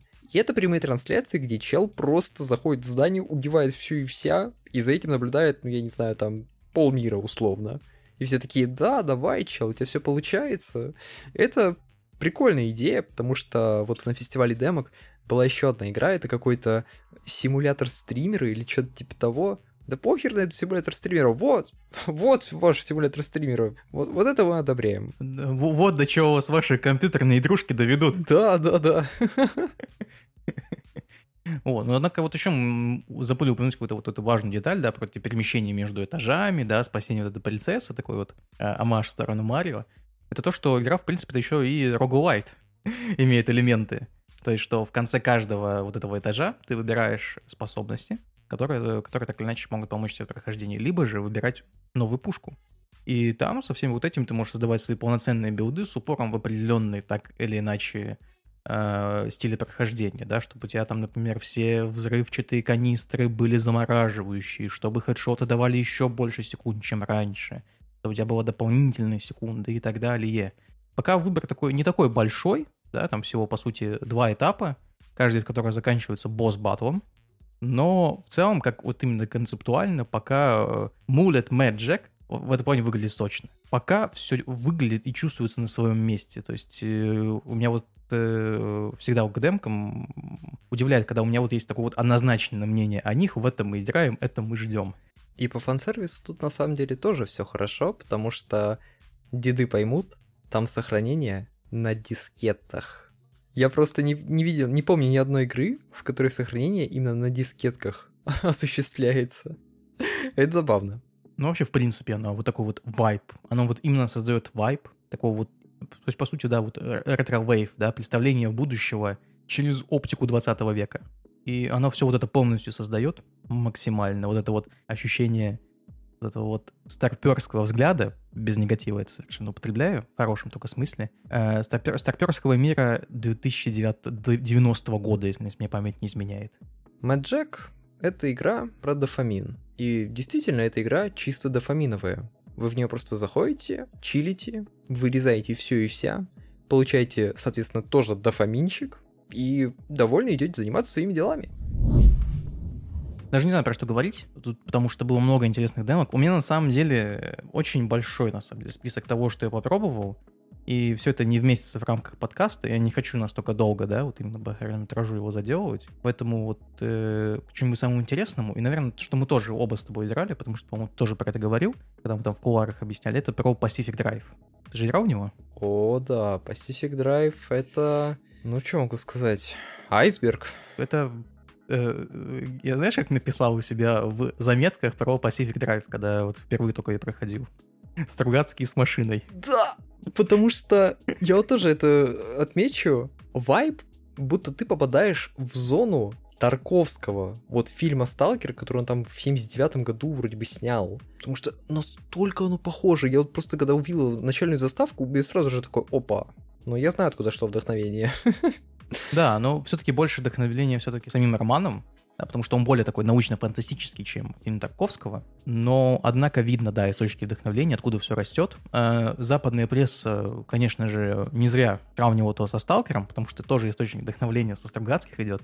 И да, с самого начала игра задает вот это вот самое настроение, которое тебя будет преследовать, наверное, на протяжении всей демо, и, мне кажется, даже на протяжении всей игры, которая уже выходит, кстати, совсем скоро, она через неделю уже выходит. Ну, я на самом деле подумаю о том, чтобы ее покупать, потому что у меня все-таки довольно смешанные чувства от нее. Я думаю, прежде чем перейти к моим придиркам, Расскажи про геймплей. Я думаю, у тебя лучше получится описать, что мы там должны делать. Да, безусловно, окей. То есть сама по себе игра — это выживач. Выживач с таким элементом, назовем это роуд-муви, где мы, по сути, водила, который выполняет так или иначе разные задания, которые нам дают. И все это нужно для того, чтобы выжить в этой так называемой олимпийской зоне отчуждения. Здесь самым главным спутником для нас, самым главным вот этим вот маяком путеводным является сама машина, за которой мы должны ухаживать, в которой мы собираем все необходимые предметы и складируем их туда тоже. И в этом, в принципе, вся вот эта вот геймплейная составляющая. Мы катаемся, мы занимаемся собирательством, мы выполняем задания, мы собираем какие-то крутые для себя вещи, чтобы собирать еще больше предметов или давать какого-то рода, назовем это, отпор современным угрозам этой зоны отчуждения, например, некоторым аномалиям. Кажется, это, в принципе, так. А как тебе отсутствие NPC? Просто мне показалось, что здесь две могут быть, две причины. Либо это бюджет, либо это такая фича, что это такая потусторонняя зона. Зона отчуждения, но про сталкер не думайте. Просто как зона, где никого нет, только вы, и даже непонятно, вы сами-то существуете, вроде как существуете, но фиг знает. Да, там, в принципе, по сюжету вот этот наш путник, он просто катался, то есть на протяжении всего этого существовала вот эта олимпийская зона отчуждения, где он просто проезжал мимо нее, и какая-то странная пространственная аномалия запихнула его внутрь этой зоны отчуждения, где он оказался совершенно вот таким вот попаданцем, который стал заложником ситуации. Не знаю, ну это маленькая придирка, просто как интересный факт, что NPC нет, и вы как бы взаимодействуете с NPC, но самих NPC их нету, есть просто их голоса. Ну, да ладно, допустим, это фича. Ну, однако, да, я соглашусь, что это пока фича, я думаю, что это все в удел бюджета уходит, как таковой. Но, однако, все они озвучены очень хорошо, там есть органичные диалоги между персонажами, которые очень круто, очень крутые, очень юморные, и это все очень интересно слушать. Ну да, диалоги прописаны хорошо, я тут спорить не буду. И вот вообще, в принципе, вот эта вся детализация, которая есть пока в демке, не знаю, как будет выглядеть при этом финальный продукт, смотрится весьма годно. Я не знаю, мне никогда не было так приятно сидеть за баранкой, потому что там вот эти вот есть вот все вот эти маленькие детальки, переключить на ручник, зажигание, вот это вот все.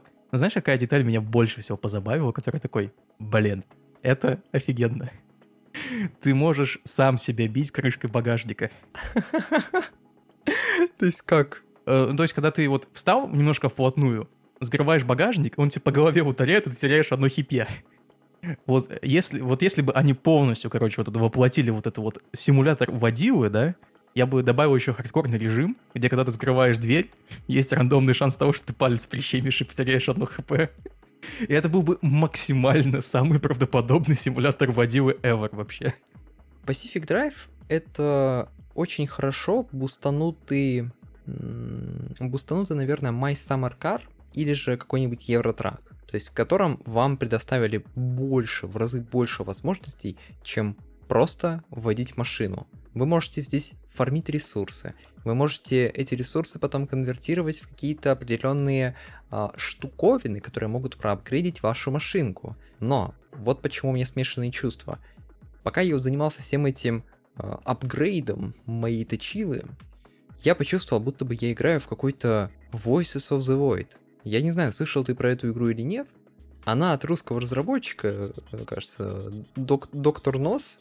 Эта игрушка тоже сделана на Unreal Engine 4, только почему-то очень сильно пародирующий Source по звукам, по всему. И Voices of the Void — это игра, в которой вам нужно очень сильно вот прям вникать в механики игры, о том, что там вот как-то нужно правильно улавливать волны из космоса, там понимать, куда они приходят, нужно что-то подсчитывать, расчеты делать. И вот у меня вот какое-то вот ощущение было такое же в Pacific Drive, потому что я сижу, я чувствую себя, будто я, ученый перед сотней мониторов сижу и такой пытаюсь так, тут вот это вот делать, это сюда поставить, это вот что нам дает. Какое-то прям огромнейшее разнообразие прокачки вашей тачки, но меня лично вот это многообразие немножко так чё так много, и тут это вот все. То есть ее можно играть спокойно, но я бы мог в нее с удовольствием играть, наверное, просто сделав там 1-2 буста, вот найдя моих фаворитов, так сказать, и больше ничего другого не трогать. потому что мне лично такое разнообразие, оно как-то больше распыляет распыляет твой фокус на множество других вещей, и кому-то это понравится. Понравится, скорее всего, тем, кто любит постоянно модернизировать ваше снаряжение, вот это вот все. Но, опять-таки, кому это как-то, такое себе, вот, вроде меня, 50-50. Если вы прям фанатеете от того, чтобы кастомайзить, не знаю, там, меха в Armored Core или там еще что-то в таком роде, то есть прям заниматься глубокой такой настройкой чего-то, я думаю, Pacific Drive для вас идеальнейшая игра. Ну, а всем остальным, снова на свой страх и риск. Блин, я уже дважды это же советую. Даже не знаю, скорее, мне-то больше как раз кидают глубины самому игровому процессу. Потому что мне кажется, что Pacific Drive — это та игра атмосферы, которая, если уж она тебя зацепит, то, наверное, зацепит до самого конца. И мне кажется, что в преддверии выхода я ее обязательно поиграю, и что она меня будет так же совершенно завлекать, как и завлекла в первые 40 минут.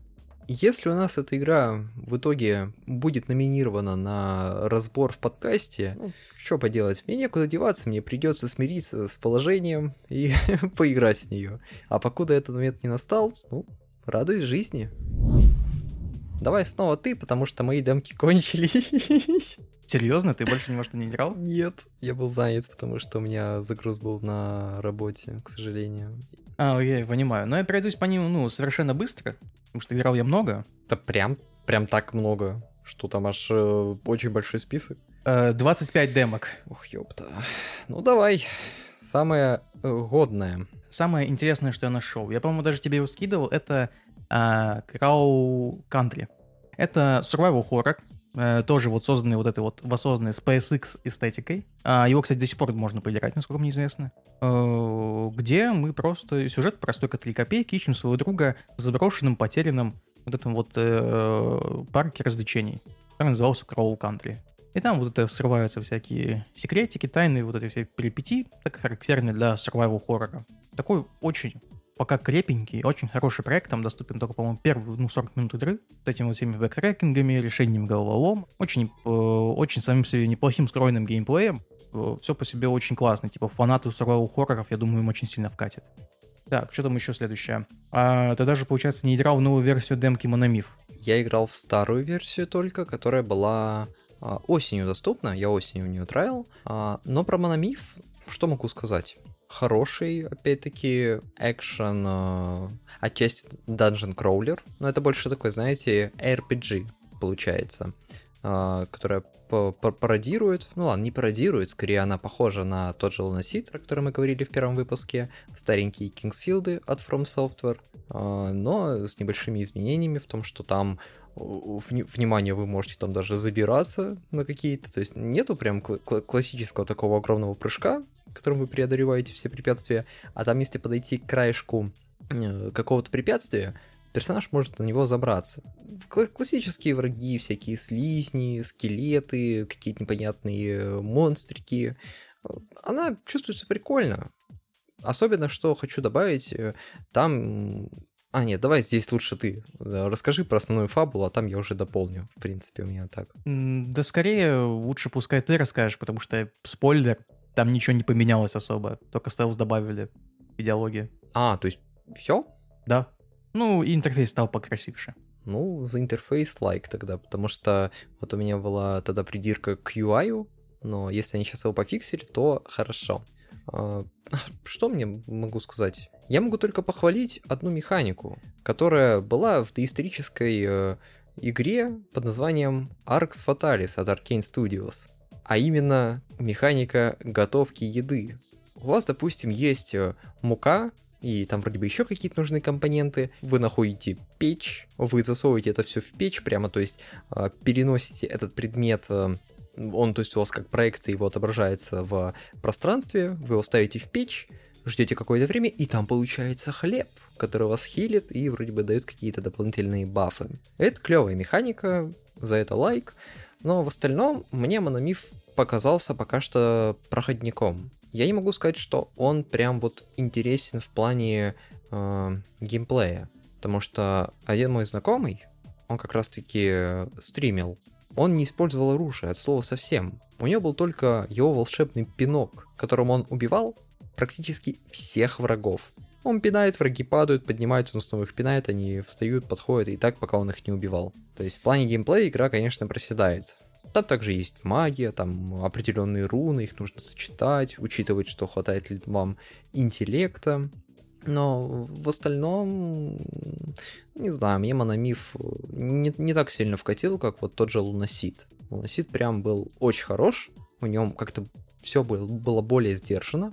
А в Monomyth пока непонятно, я по сути даже не понимаю, чем эта игра хочет быть. То ли это прям вот хочет быть классическим RPG, то ли это какой-то immersive sim, то ли это, не знаю, симулятор поиска какого-то клада, потому что там очень много всяких тайничков, ты ходишь с лопатой, можешь их выкапывать.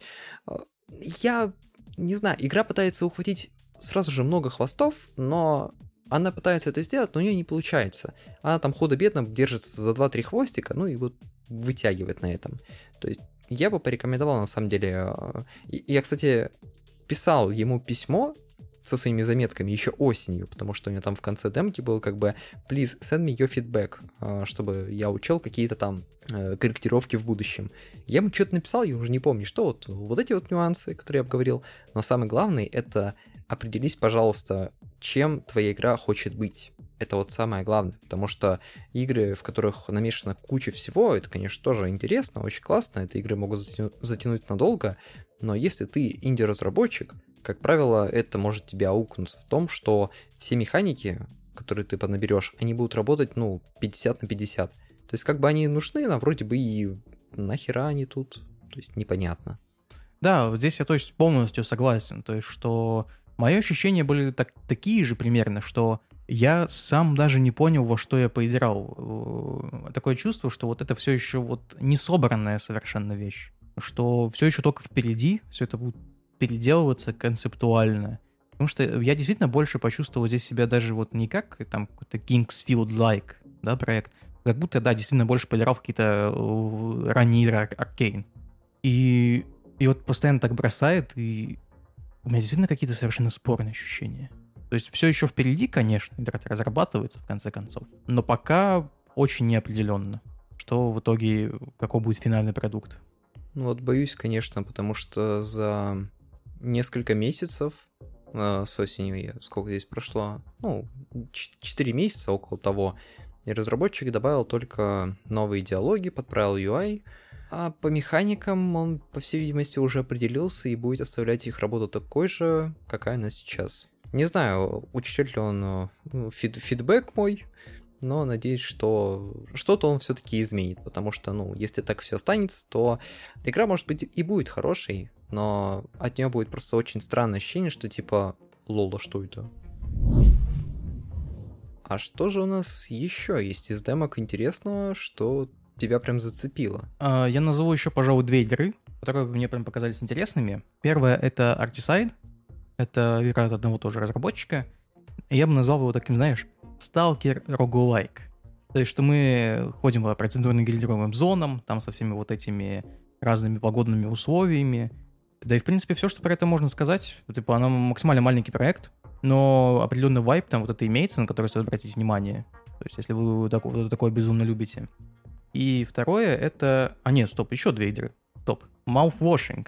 Подожди. А вот эта игра, почему Stalker Roguelike? А в плане такого, именно такого же настроения этих постсоветского такого, я бы даже сказал, да? То есть, потому что он тоже такой мрачноватый, такой весь такой в приглушенных тонах, но при этом все равно какой-то свой определенный стиль там имеется. Угу. Я просто почему-то, когда ты сказал «Сталкер», я подумал, что там что-то завязано на сборе артефактов, каких-то аномалий, все. Не особо. Но в это интересно было поиграть, поэтому демка еще, кстати, по-моему, доступна, поиграть можно, советую обратить внимание. Но это не самая интересная демо, которую я нашел, которая мне понравилась еще, это опять же, возвращаясь к моим любимым хоррорам, это Mouthwashing. Это редкий тот случай, когда нарративная хоррор-игра меня заинтересовала. Это такая история психологическая, происходящая на таком маленьком корабле, в очень тесных условиях между 5 членами команды. постоянные прыжки, вот эти вот, которые там имеются, вот эта вот система вот этого ненадежного рассказчика и все остальное образует очень интересную вот эту сюжетную канву, очень интересную атмосферу. Прикольно, такие простенькие пазлы. Оно там всего на 20 минут, то есть это много времени не займет. И самое главное, что я люблю, вот это вот новое направление, сделать уже вот эту PS2-like эстетику, да, вот PS2-like графику. Это тоже выглядело очень прикольно и свежо, то есть на это стоит тоже обратить внимание. Что еще такого было? Ну и этот, Albatroz. Это уже, вот знаешь, мне вот сложно объяснить, что такое Albatroz по-настоящему. Это потому что вот игра по вот перемещению вот по этим вот по скалистым равнинам, в которой вот есть survival элементы, RPG элементы. И все вот это вот так намешано, выглядит это очень круто. Там действительно это пока вот ранний совершенно ее в своем виде, но все равно выглядит очень прикольно. То есть я тоже рекомендую обратить на это внимание. Ну, это вот так вот вкратце пройтись с спидранчиком совершенно, потому что игры сами по себе очень недолгие, но они выглядят интересно. Ну, то есть не игра, а демки, я имею в виду, конечно же. А ты не играл случаем в ту демку, где от русских разработчиков про монашку, про монастырь, вот эти вот зимние пейзажи? «ИНДИКА». Точно, она. Ты не играл? Скажем так, я вот, знаешь, чего не понял? В рекламных, так сказать, буклетах разработчиков «Индики», где они говорят о том, что мы хотим, вот, так сказать, сломать стигму и пересмотреть границы дозволенного, да, вот в каком-то нарративном вот этом плане. Я там такого не увидел. Но, однако, это очень интересно, это очень атмосферно, поэтому будет посмотреть хотя бы действительно стоит, как мне кажется. Но она пока вот не вызвала у меня такого вот чего-то, чтобы я прям вот возвел и сказал, вот это да, вот это надо играть, хотя я действительно слушал они восторженные отзывы. Я посмотрел со стороны на геймплей «Индики», и геймплей мне показался каким-то... Отчасти это больше симулятор ходьбы в данный момент. Так и есть.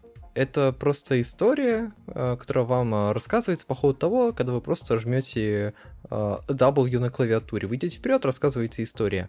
Но я понимаю, за что могли быть хвалебные отзывы.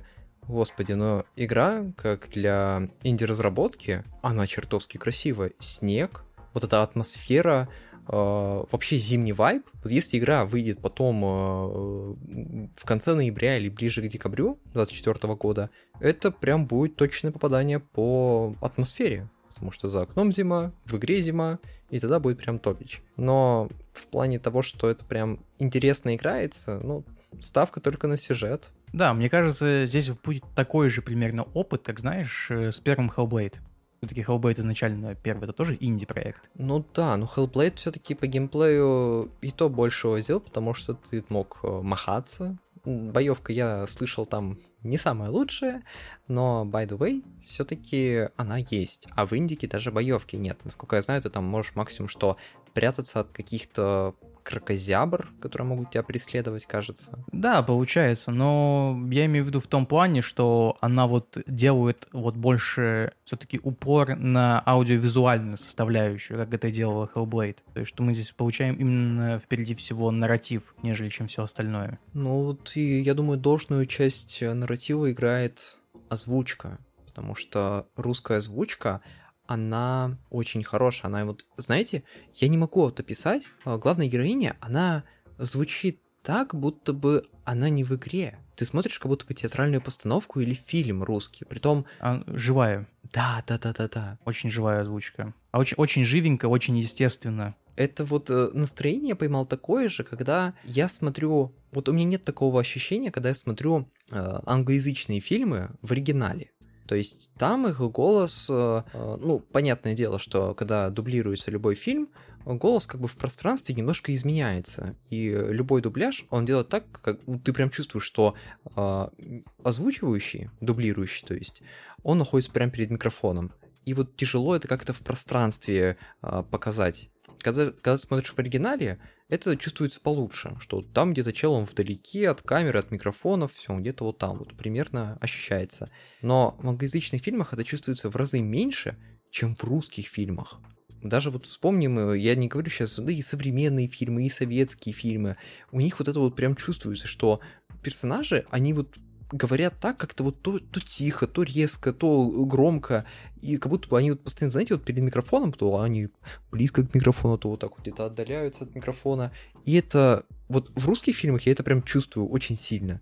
И в «Индике» вот этот вот эффект, он тоже сохраняется. Не знаю, получилось мне объяснить это или нет, это такое чисто субъективно, вот в русских фильмах оригинал, он ощущается как-то вот по-другому, чем оригиналы на английском. Ну да, то есть если на примере «Индики» это представлять, то да, вот эта аутентика, естественное звучание, это прям одна из самых, наверное, мне кажется, фишечек вообще прям козырных прям у игры, потому что действительно здесь я максимально озвучке ставлю лайк. И, в принципе, в последнее время нравится, вот когда я запускаю какую-нибудь, да, вот игру российского производства, то же самое, да, например, если вот сейчас ближайшее, что вспомнилось, да, вот эта «Черная книга», например, там тоже великолепная озвучка. И мне безумно нравится, когда я слышу такое приятное, естественное звучание. А не вот этого, знаешь, вот дикторское вот это, да, постоянно вот таким вот каких-то вот с придыханиями, со всем вот этим прочим, вот именно полное, вот естественное, как обычные люди разговаривают, а не как какие-то вот доценты лингвистического факультета. Доцентам минус, озвучки «Индики» плюс. Гость сегодняшней программы – забастовки в Ubisoft.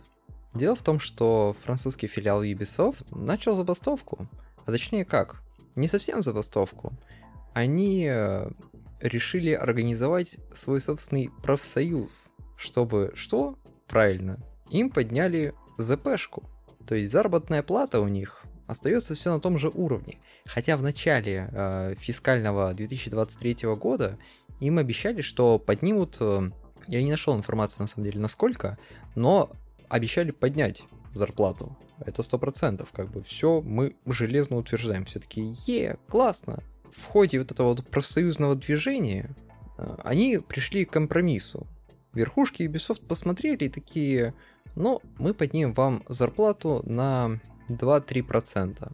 Это при учете, что у них последний квартал, стоит уточнить, последний фискальный квартал, они заработали около 630 миллионов долларов. Думаю, здесь понятно, откуда ноги растут. Это Assassin's Creed Mirage, который выстрелил. Все-таки его хорошо встретили, тепло, у нем есть свои там недочеты, но относительно Одиссеи и Вальхалы и что там еще было, там минимальное количество вот РПГшных элементов, и это больше такое возвращение к корням. И вот эта вот тема на самом деле хороший вопрос. А вот профсоюзы в игровой индустрии, они ведь не так уж и сильно развиты, но несмотря на это, они нужны. То есть, чтобы вот такой вот дичь, как сейчас вот во французском филиале Ubisoft, ее не было. И я немножечко покопался, я решил поискать, что же, собственно говоря, вот как работают профсоюзы в других компаниях, в других странах даже.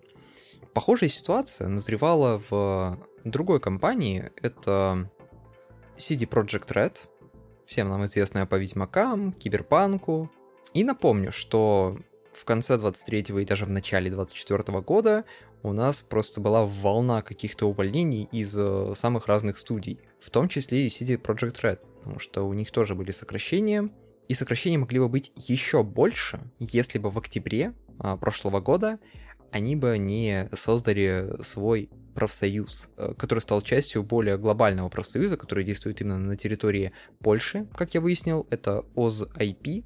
Даже он не только действует на территории Польши, это такой общенациональный профсоюз, который контактирует со всеми сферами, не только с программистами и геймдевом в частности. То есть в этом плане ребята вовремя подсуетились, они как-то почувствовали, что пахнет жареным, и вовремя все сделали. Возможно, это могло повлиять на то, как раз-таки, что вот в CD Projekt'ах уволили, около 100 сотрудников, а могло уйти в разы больше.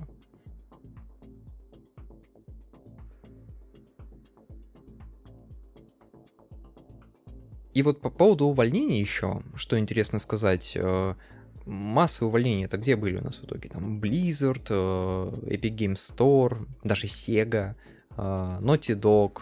Господи, много очень компаний. Да, даже вот в Blizzard там вообще произошла смена руководства, что теперь там во главе, кажется, стоит бывший теперь уже, кто, я не помню, там продюсер или проджект-менеджер Call of Duty? По-моему, да. Йохана Фаррис, ее, по-моему, зовут. Да, все, ты вот прям не напомнил, да, так и есть. Она отвечала за именно развитие полноценного бренда Call of Duty. И такие же сокращения, собственно, касались и более маленьких студий, но сейчас немножечко не про геймдев. Просто чтобы вы понимали, как порой профсоюз может вытянуть ситуацию и спасти бедных кадров. Увольнения должны были произойти еще и в компании Paiza. Или Paiza. Это та компания, которая отвечает за настольно-ролевую игру Henry Pathfinder. Она не такая популярная, как D&D, но тоже занимает свой определенный пьедестал. У них тоже должны были быть сокращения, но сотрудники подсуетились и создали свой собственный профсоюз. Его нельзя нас увольнять. Все обошлось. Увольнений как таковых не было, но профсоюз, его фишка в том, чтобы сойтись с главами компании на какие-то условия. Условия, которые позволят им все равно остаться в компании, продолжить работать, может быть, там какие-то сокращения, может быть, в плане зарплаты или там каких-то льгот, но, тем не менее, ты все равно останешься на работе и будешь числиться как не безработным, что уже хорошо. И вот еще пример, допустим, конец 2022 года, активная разработка Diablo 4. Все мы знаем, кто такие тестировщики. Тестировщики — эти люди, которые нужны далеко не на всех этапах игры. В частности, они нужны уже когда продукт шлифуется, и, разумеется, он готов уже вот-вот выйти в мир. Да, тестировщики прям активно помогают программистам, дизайнерам, чтобы подкорректировать какие-то вот геймплейные рабочие моменты. Собственно говоря, тестировщики, как отдельная такая секта в компании Blizzard, они тоже решили создать свой профсоюз. И здесь, конечно, вот уже спорный момент. Вот смотрите, с одной стороны, тестировщики, мы понимаем, что это как бы такие довольно текучие кадры. Они не всегда нужны при разработке.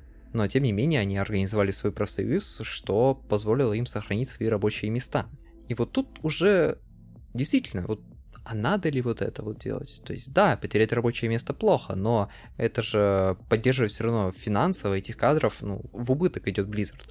Да, Blizzard, конечно, сейчас огромная компания, тем более после сделки с Microsoft-ами, но, тем не менее, вот уже спорный момент. Выходим на финишную прямую. И кто виноват? Верхушки, которые набирают много лишнего персонала? Или же вот аутсорсеры, тестеры, технические дизайнеры, которые, рано или поздно, но уже не будут требоваться? То есть, вот такая вот дилемма. Я понимаю, что те или иные кадры все-таки, когда-то им придется уйти.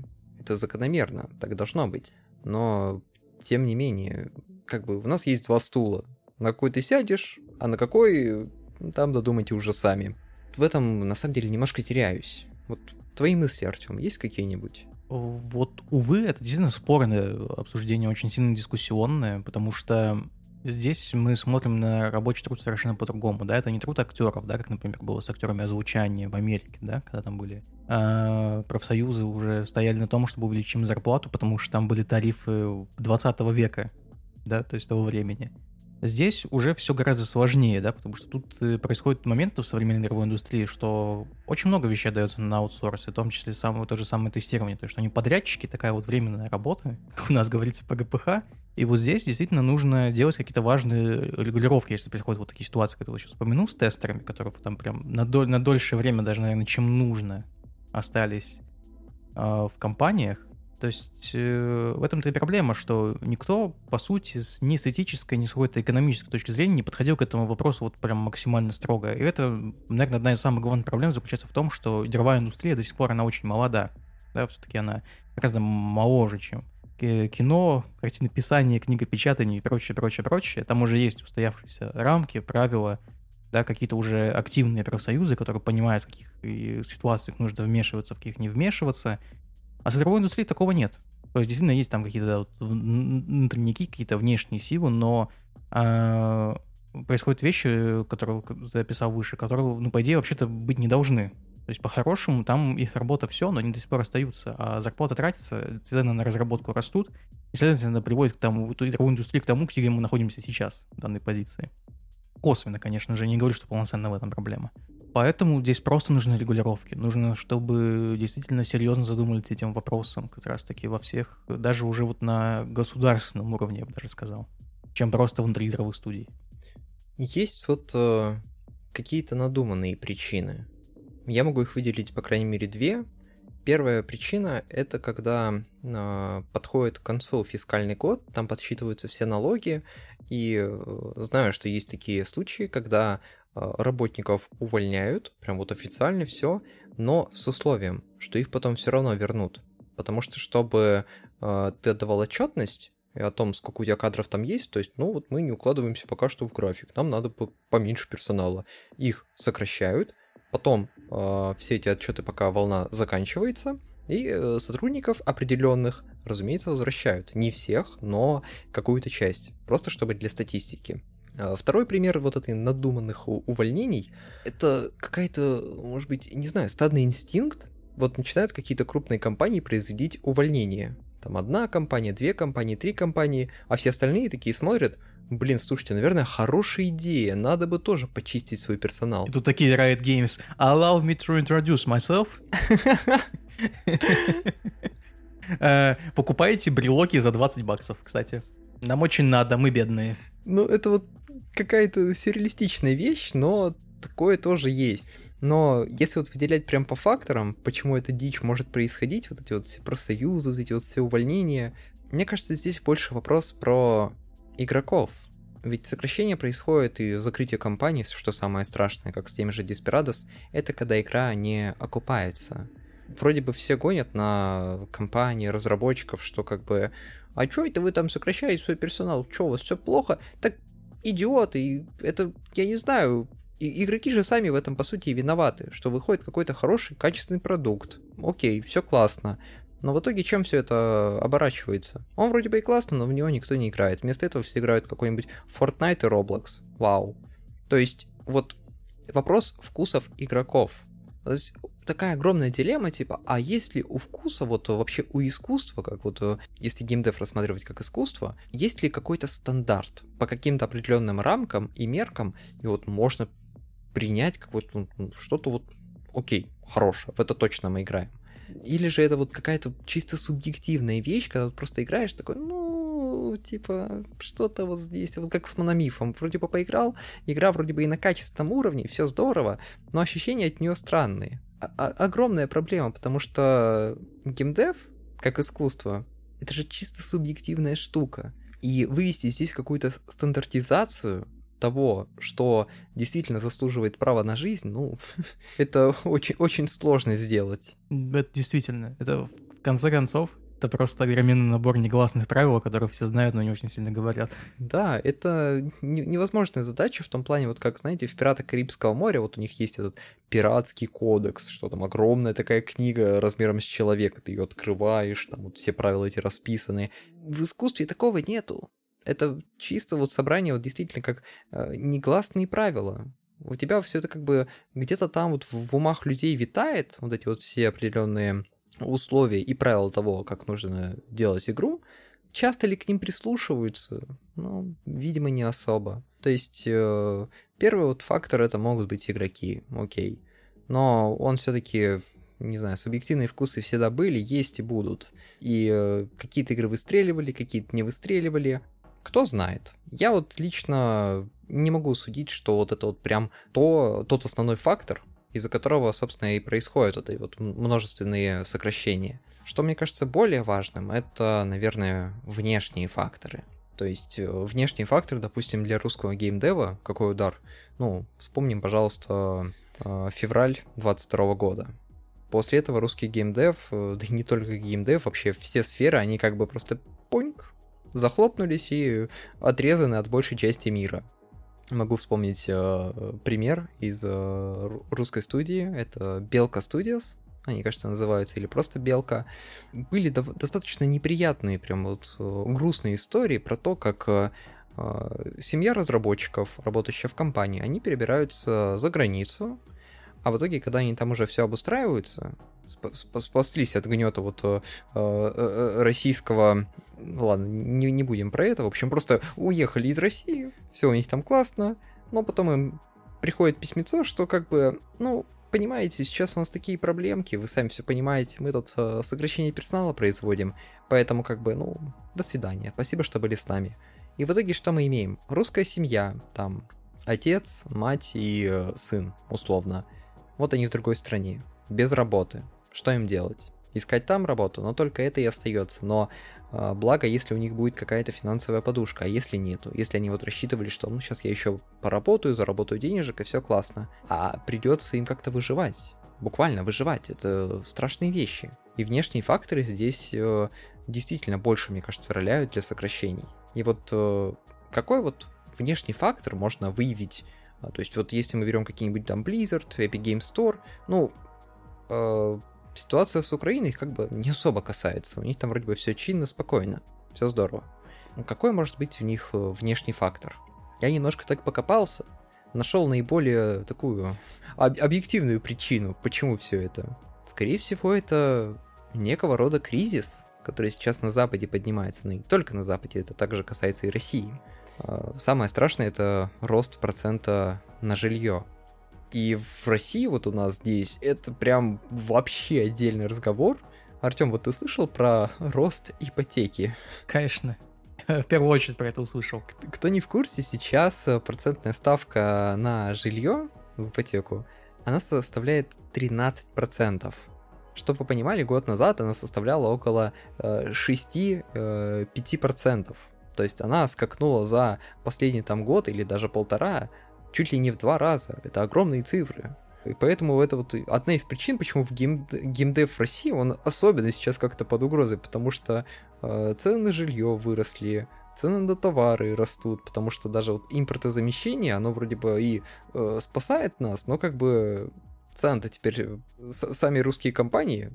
А это тоже достаточно опасно, потому что там-то все-таки еще регулировалось как-то вот с западным рынком. Но вот этот процент на жилье, он также касается и того же, допустим, Евросоюза, что вот в 2022 году он увеличился там вот, процент на жилье, он до 5%. И вот сейчас прогнозируется, там вот банки приводят примеры, что он там в течение следующего года он вырастет еще на 1,5-2%. То есть будет какой-то вот скачок. И если в России мы более-менее такие все, ну, нормально, там, 20%, 40%, ну, переживем. А для Запада вот такие вот скачки даже на 2%, для них это огромный удар. Я не знаю, как от этого подстраховаться. То есть я хотел действительно вот прям, знаешь, серьезно разобрать эту тему, вот почему вот сокращение, почему людям профсоюзы, но... От внешних факторов никто не спрячется. Вот происходит какая-то дичь в мире, и все, и что с этим делать? Только вот если у тебя есть какие-нибудь прозапаска, которая тебя может выручить и спасти, ну, здорово, молодец, подстраховался, на черный день скапливал. А если ее нету, что делать? Да, но это прям относится и ко всей индустрии развлечений в принципе. То есть, к сожалению, да, слишком много переменных происходит, в принципе, мимо каких-то внутренниковых дел. Да, если даже в отрыве, да, профсоюзов, сокращений и все прочего, происходит очень много всего в мире, которое тоже... очень сильно сказывается, так или иначе, на качестве контента, на самом контенте и какие суммы уходят в создание этого контента. Это печально. Вообще получается какой-то печальный выпуск, потому что тут про Desperados, про сокращения, кризисы, мировые конфликты. Ну вот просто, к сожалению, нынешнее состояние вот игровой индустрии вот сейчас такое, да, 2023 год прошел, а вот это... эхо сокращений все еще, к сожалению, аукается, да, что мы думали, что 2023 год это будет вот именно таким вот, будет плохим для индустрии, но в конце концов она как-то реабилитируется, но, к сожалению, такие вещи все еще продолжаются. Да, 2023 год, до чего греха таить, поистине легендарный год для геймдева, потому что вышло очень большое количество годных проектов. И здесь еще это было связано, естественно, и с пандемией, что в период пандемии там многие разработчики откладывали выпуск своих проектов, они пытались перестроить вообще структуру работы на дистанте, и вот все это как бы откладывалось, и вот в один год, прямо сейчас вот в 2023 уже выстрелил в итоге, но выстреливать оно еще начало с 2022 года, там как бы оно так с конца уже так понеслось. И вот, кстати, пандемия — это тоже тот самый внешний фактор, который сильно повлиял на сокращение сейчас, потому что в период пандемии многие переводились на дистант, даже не многие, практически все. И на дистанте все открыли для себя такую штуку, как аутсорс. Оказывается, что можно нанимать множество работников, которые всегда работают удаленно. Вау, классно! Но вот сейчас, когда пандемия уже кончилась, эти самые аутсорсеры все еще числились в штате, и нужды в них как бы уже как таковой нету, потому что офисы заработали, филиалы все работают, все здорово, все классно, а аутсорсер просто, пока. То есть многие аутсорсеры все равно работают как бы в штате, то есть они могут работать, если переводить на Россию, то можно устроиться официально, а можешь работать как фрилансер. И вот многие работали не как фрилансеры, именно как по гострудоустройству, но в итоге вот сейчас решили все вот это вот прошлое пандемическое откинуть. Да, и тех, кого, к сожалению, сократили, гораздо быстро найдут себе новые рабочие места, где будут также творить, надеюсь, крутые проекты. Короче, грустно это. Надеюсь, что сокращения сейчас уже кончились, и больше мы такого не встретим. Но по прогнозам и тому, что я рассказал, вот честно, уже хрен его знает. Но будем верить в светлое будущее. Ну что, Артём, ты готов? А, да, точно. Как же без этого? К этому нельзя быть готовым. Добро пожаловать в рубрику «Выгребная яма». Снова объясняю правила нашей ямы. У меня есть шестигранный кубик. На нем есть 3 грани белого цвета, 3 грани черного цвета. Артем, какой цвет ты выбираешь? Да давай белый. В этот раз Артем выбирает белый цвет. Соответственно, я черный. Если выпадает, естественно, белое, то в выгребную яму отправляется Артем. Если черное, отправляюсь я. Короче, все, я не могу больше откладывать этот момент. Кульминация. Итак... Ой, хорошо. Удача в этот раз на моей стороне. Я даже удивлен. Карма, спасибо. Я вел себя хорошо в этом году. За эти 1,5 месяца. Выпадает белое. И что теперь будет? Соответственно, поскольку выпало белое, и Артем отправляется в яму, то на следующий выпуск на кубике уже будет 4 грани, получается, черного цвета, и 2 грани будут белого цвета. И, соответственно, там уже как бы шанс отправиться мне в грибную яму будет куда выше. И все дойдет до тех пор. Интересно, у нас будет момент, когда вообще вот кому-то прям будет супер не вести, и он прям вот, знаешь, уже шестигранник. А, ну там, скорее всего, да, он же будет полностью одного цвета. У меня не будет выбора. Ну ладно, пока что радуюсь своей удаче. Теперь что же мы делаем? Я достаю свой... D12. Сейчас мы будем определять страничку на SteamDB по разделу инди-игры. Итак, страница у нас будет 10. О, сейчас мы погружаемся в дебри. Это да. 10 страница. Здесь на каждой странице по 100 игр. 10, соответственно, это... получается от 1000 до 1100. И теперь я достаю D100. Итак, Артём, мы определяем игру, которая тебе выпадет сейчас. И цифра... Если выпадет 1, я не знаю, что... Это я подумаю, что кубик сломался. Уже можно просто первую выбирать, уже спокойно, уже в следующий раз будет так же. А нет, смотри-ка, в этот раз упало 33. То есть это 1033 игра в списке. Господи, это будет страшно. Ага, окей. Это игра под названием Shenzhen I/O. Я знаю эту игру. Это прикольная головоломка, о ней тоже будет интересно поговорить. Несмотря на все, то есть 95% отзывов положительные. Она выглядит как будто бы... Какие скриншоты здесь? То ты бомбу какую-то разминируешь, что ты в солитер играешь, косынку собираешь, что это? Это тесно связанное с инженерными вещами. история, да, с написанием как раз-таки там кода, создание модуляции синтезаторов для того, чтобы они давали нужные ноты и так далее. То есть это такой вот... Это, короче, как его? Это такой вот интересный ассемблер, в котором ты с помощью инструкций выполняешь вот эти вот самые головоломки. В итоге Shenzhen I/O отправляется на рецензию к Артему, когда он выберется из своей выгребной ямы. Я думаю, он расскажет нам о своих впечатлениях. Можете нас поздравить. Это первый выпуск, в котором мы говорим про игры дольше, чем про новости. Думаю, это похоже на творческий рост. Что-то вот этого, да? Ну, черт его знает. В общем, выпуск подходит к концу. Напоминаю, что да, теперь мы есть и на Ютубе, поэтому если вам удобнее слушать нас на Ютубе, то, пожалуйста, все ссылочки будут в описании. Также напоминаю, что мы публикуемся на Яндекс Подкастах, Apple Подкастах и Castbox. И теперь небольшой бонус. В прошлом выпуске мы говорили про Sea of Stars, победителя лучшая инди-игра 2023 года. И мы так обмолвились словом, что и я ее допройду, и Артем ее допройдут. И потом расскажем про нее поподробнее. Так вот, в скором будущем мы запишем отдельный бонусный эпизод для того самого выпуска. Потому что лично мое прохождение Sea of Stars подходит к концу. Я медленно, но верно подбираюсь к финалочке. Так, наверное, и стоит, а не как я.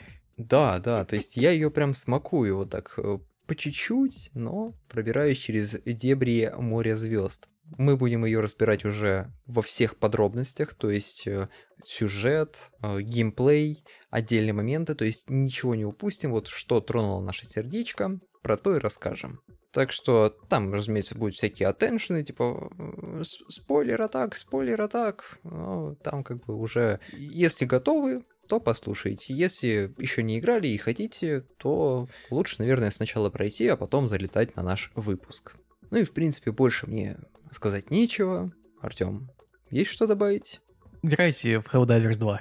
Лучше играйте в Helldivers 2. Всем спасибо, все свободны, всем пока. Играйте в хорошие инди-игры. Пожалуйста. Крик души просто.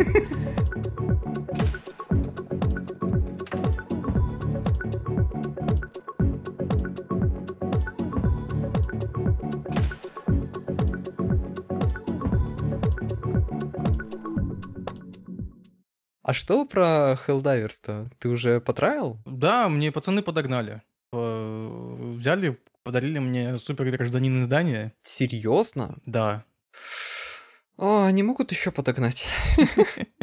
Она просто... Она так смотрится красиво. Мне вот чисто я вайбы какого-то, знаешь, вайбы этого Destiny только от третьего лица. Ой, ну вот здесь, наверное, я вот, пожалуй, не соглашусь, что первый, что второй Helldivers, это прям... Самый лучший помотивчик по «Звездному десанту». И это полностью про это рассказывается. Со всеми вот этими адскими десантниками, несущими демократию на другие планеты, населенные враждебной живностью. То есть игра максимально юмористическая. Игра максимально вот это вот измывается над этой вот капиталистической милитаризированной пропагандой, насколько это возможно. Чем, в принципе, и являлись, кстати, «Звездные десанты». Но это больше такой, конечно же, омаж, потому что интернет уже полнится этими и видосами, и мемами, где чел с пулеметом стоит, расстреливает там всяких андроидов, роботов, жуков и кричит «За демократию!». Да. Просто еще один великолепный проект от разработчиков Магики. Честно, я не думал, что Helldivers 2 будет настолько классно смотреться, потому что я... не слышал даже, я слышал про первый Helldivers, но я никогда не представлял, что на себя, как выглядит первая часть. Я посмотрел, оказывается, это какой-то изометрический шутан, и как бы, соу-соу. А второй Helldivers это прям вот огромный скачок по качеству. Это, конечно, не AAA, но такой очень тверденький AA. Helldivers 1 это вот прям чувствуется, что он был сделан разработчиками Магики на Рухед. И прям полностью вот это чувство, что вот это есть вот такой юмористический налет, все при этом со смачно выглядящими спецэффектами, и, конечно же, как же не без этого, полноценной вот этой вот коопной ржачки, потому что friendly fire там имеется, и это тоже генерирует определенные смешные ситуации. И то есть у меня были как раз-таки смутные сомнения по поводу того, насколько хорошо в этом плане Helldivers, вторая уже часть, может нормально перенять этот же самый эффект на вид от третьего лица. Потому что кто бы что ни говорил, но камера меняет очень многое. То есть если я вот говорю, да, про ремейк Resident Evil 2, вот уже переход с вот этой вот камеры уже вот такой вот, как эмуляция, да, камер видеонаблюдения, но уже полноценно третьего лица, это очень многое меняет в игре. Потому что уже это совершенно другие подходы к той же самой формуле, да, как тебя будут пугать, как ты будешь выживать, когда будешь играть на вот этих вот компромиссах, так или иначе. И у меня вот были смутные сомнения по поводу того, что может ли передать то самое ощущение вторая часть Helldivers, какое, например, могла дать первая. К счастью, разработчики отлично понимают свою вселенную, отлично понимают свой продукт, и они просто великолепно, просто каким-то магическим образом перенесли все то, что было хорошее в первой части, перенесли это на третье лицо, сделали это более приятным, более красивым, дополнили так или иначе все это вот вместе, образовав, наверное, один из самых громких проектов этого года. И, кстати, лучшая игра, которая выходила на PlayStation 5, Change My Mind. Поэтому, я доволен вообще на всех уровнях Helldivers 2. Вот проект просто не стоит, как мне кажется, упускать. Это очень весело, особенно в коопе с вот, нужной вот бравадой вот именно из-за твоих верных адских десантников, творящих демократию, и тупых дегенератов, которые, сука, ставят турель там, где не нужно, из-за этого ты отлетаешь, сразу, суки такие. Или же какой-нибудь авиаудар, который будет по точке там. Да-да-да, Серега, сука, если ты это слушаешь, это тебе посвящается. Я бы тоже, на самом деле, потравил, но финансы. Она очень дороговатая все-таки, в конце концов. Тем более, если Super Citizen брать, то там вообще, я видел, кажется, около 5000 получается. Да. Страшные цифры. Очень страшные. Если, так сказать, имеются свободные деньги, мне кажется, это вообще стоит всего там... Особенно, если любишь первый Helldivers. Я безумно обожаю первый Helldivers. Я играл в него на третьем PlayStation или на четвертом, как он там выходил, я уже не помню. Давно выходил. Я даже не знаю, он мог ли выйти вообще на PlayStation 4, потому что у него, кажется, релиз у него был в 2013 году. 15-м. 15-м даже. Да, уже мог. Скорее всего, на PlayStation 3 я в него играл. Я вот уже не вспомню, 15-й год, кому.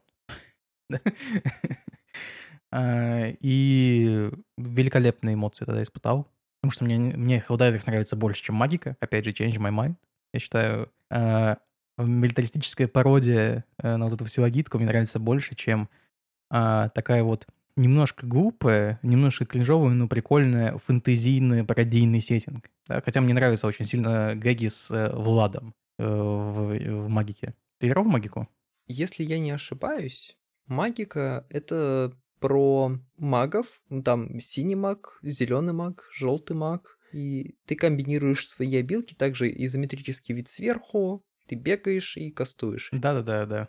В Магику я играл, может быть, часика 2 от силы, но дропнул. Я уж не помню, по какой причине, и, честно, каких-то вот вообще ничего не запомнилось. То есть, возможно, мне не зашло тогда. Ну, хз уже, я вот честно не помню. Просто я понимаю тех, кому заходит Magika. Эта игра очень веселая, эта игра очень смешная. Вторая часть мне понравилась больше, чем первая. Она гораздо лучше тебя ощущается. Типа, тебя ощущает как проект полноценный. Magika первая как больше как проба пера. Но, однако, там были очень смешные гэги, очень смешные шутки, которые мне точно запомнились. Как я уже говорил, гэги с Владом, потому что там есть вот Влад, персонаж, который, очевидно, вампир. И он говорит фразу уровня «Меня зовут Влад, и я точно не вампир». И в конце говорится: ладно, вы меня раскусили, я вампир. То есть это совершенно вот такого вот уровня юмора, вот такой прямой, такой вот по-хорошему аудовый, но мне такой юмор, например, заходит очень сильно. Но вот такой вот саркастично-пародийный Helldivers мне зашел все-таки больше. Но Magiku 2 все-таки стоит действительно оценить в этом плане. Потому что мое любимое, вот когда мы вот с моей вот опять же, когорты вот у друзей собрались в Magiku 2, и слышишь, и когда ты произносишь фразу такую, которая вот как бы вне контекста от игры звучит очень странно. Вот этот вот персонаж, он умирает от смерти. И то есть вне контекста это звучит вообще как какой-то странный, странно сурово, но комедийная ситуация от этого не отменяет. Поэтому Helldivers 2 годнота такая же совершенно пародийная, круто играющаяся, отличный перенос всех механик, которые были в первой части. И мое любимое, это, конечно же, нейминг корабля своего личного, на котором у тебя происходят все апгрейды и прочее. Я, конечно же, назвал его «Мать демократии», потому что что мы сеем демократию на эти густонаселенные враждебной живностью планеты? А я думал, на самом деле, что у тебя будет что-то с семейными ценностями. А чем тебе мать и демократия не семейные ценности, а? Ну ладно, хорошо, не придерешься. В общем, я думаю, что нам бы с тобой пора страничку донатов добавлять к выпускам и просить: ребята, если вам нравится подкаст, закиньте на Little Company Джину.